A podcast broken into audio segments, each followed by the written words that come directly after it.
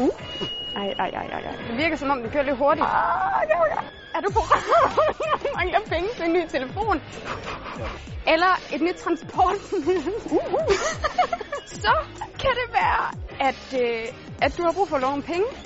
Og derfor så vil jeg vise dig tre forskellige forbrugslån, og hvad du skal kigge på, inden du tager et lån. Okay, Groft sagt findes der tre forskellige typer forbrugslån. SU-lån, et lån som du kun kan tage, hvis du er studerende. Banklån, et lån som du sjovt nok tager i din bank.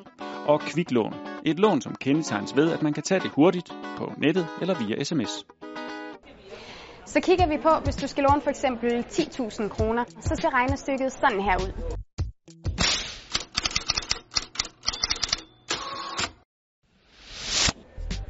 Og inden du tænker, så tag det helt roligt.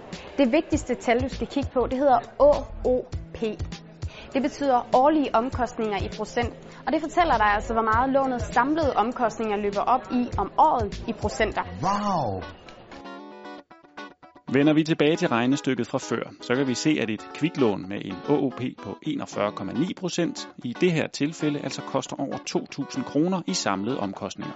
Og det er altså ud over de penge, som du betaler af på din gæld med. Hvorimod banklånet med en OOP på 7,2% til sammenligning kun koster 380 kroner i samlede omkostninger i det her tilfælde. Og SU-lånet med en OOP på 4,1% koster her kun 218 kroner i samlede omkostninger. SU-lånet det er altså det billigste, hvis vi kigger på OOP. Har ingen gebyr, renten den er lav. Men ud over OOP, så er der altså slet andre forskelle på lånet, så dem tager vi lige her. SU-lånet er rigtig billigt, men du skal være studerende for at kunne låne. Og der er grænser for, hvor meget du kan låne. Banklånet kræver en snak med din bankrådgiver, som skal godkende dig til lånet, hvorefter du kan få pengene. Og så skal du være mellem 18 og 29 år for at få det her lån for unge. Og kviklånet, ja, det er nemt at tage, men det kan være ret dyrt.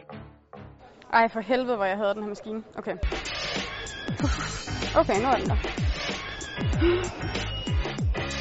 Så what to do? I sidste ende, så er der jo frit valg på alle hylder, men sørg for at kigge på OOP, når du vælger dit lån, så du kender omkostningerne til dit lån.